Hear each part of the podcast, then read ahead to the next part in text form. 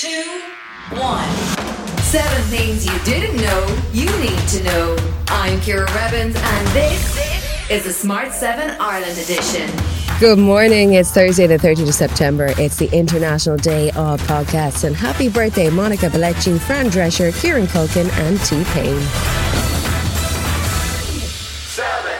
There were 1,453 new cases of COVID 19 yesterday, with 300 people in hospital and 60 being treated in intensive care. And there was good news for Irish citizens who've been vaccinated outside the EU, as they'll now be able to apply for a digital COVID certificate here. In the Dáil, the focus was on the ongoing energy crisis, which has seen gas prices rise dramatically in the last few months. Ireland's energy grid is under pressure as two gas fired plants are currently offline, and Labour leader Alan Kelly wanted to know what the plan is for winter. Will you ensure that the lights, will you, unlike the Minister this morning, guarantee that the lights will stay on in uh, January and February and winter of this uh, coming season? And can you explain to us how we got to this point, how short termism got to this point? And finally, what regulations are you going to bring in to ensure people will be able to afford uh, to heat their homes uh, this winter? Micheál Martin says it's a short term issue and he's confident we're not going to spend the winter in the dark. We have been assured uh, that these plants are due back in operation in October and November, uh, and that will ensure um, supply throughout um, this winter. Um, any short-term problems will be managed by working with large energy users who have their own backup power supply. So that really answers your question about the lights out. That's the dramatic statement, you know, with the lights be on or off. The basic, the basic pragmatic response to any short-term problems that arise will be demand management.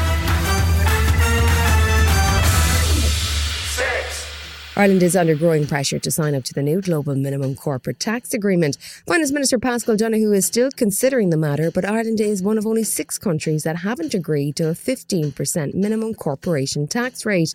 There was bad news for Paschal as Joe Biden's nominee for US Ambassador to Ireland, Claire Cronin, raised the issue at her Senate confirmation hearing. She's keen to see Ireland abandon its current 12.5% rate. I would work, uh, try to facilitate discussions with tax experts from the US.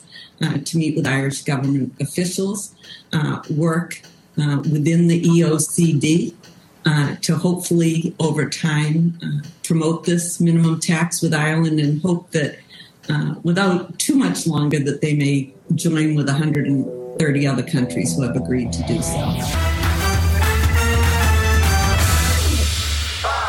As the Taliban begin to impose Sharia law on Afghanistan, there have been a number of changes, including Kabul University's new chancellor banning women as either students or lecturers.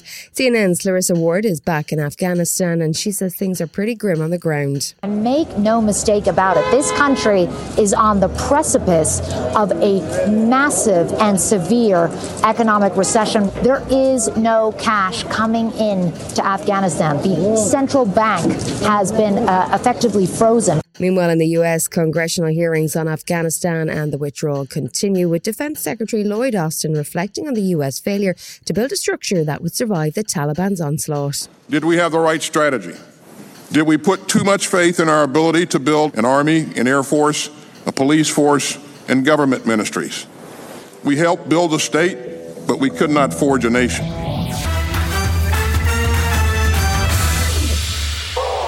It's not been a great few weeks on the Spanish island of La Palma as Cumbre Vieja volcano continues to spew molten lava across the island. It's now reached the sea, which adds a new and potentially lethal element to the mixture as the 1,200 degree lava hits cold seawater, as volcanologist Dr. Karina Fernley explained to Sky News. So what we end up with is a, uh, a thing called laze. Um, it's a, it's a, a, sort of mix between volcanic gas and haze, um, and it's a mixture of hydrochloric acid, uh, water, vapor vapor and ash, and it gets blown in whatever direction the wind's going. For those people who are within, say, 100 meters of that laze, um, it can be toxic and it can kill you. Still to come on the Smart 7 Ireland edition, Britney is back in court and Sharon Corr spills the beans on the famous family band. Right after this. Even when we're on a budget, we still deserve nice things. Quince is a place to scoop up stunning high-end goods for 50 to 80% less than similar brands. They have buttery soft cashmere sweaters starting at $50, luxurious Italian leather bags, and so much more. Plus, Quince only works with factories that use safe, ethical, and responsible manufacturing. Get the high-end goods you'll love without the high price tag with Quince. Go to quince.com slash style for free shipping and 365-day returns. You're listening to the Smart 7 Ireland edition. If you're enjoying it, you might also like the original Smart 7. Just search and follow us on your favourite podcast platform.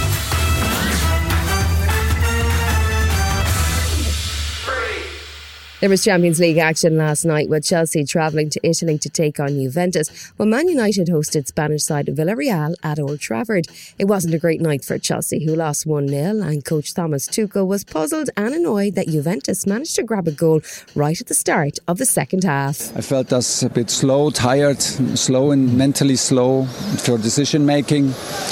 And um, yeah, that's why it's a bit. Uh, strange one to analyse. And at Old Trafford, there was a Cristiano Ronaldo miracle as he grabbed a last minute winner to give United a 2 1 home victory. And manager Ole Gunnar Solskjaer was delighted with his summer signing, as were the Old Trafford crowd. Seriously, he's, uh, he's so so good in front of goal and he, he has an impact on everyone the crowd, the players, the, the whole club.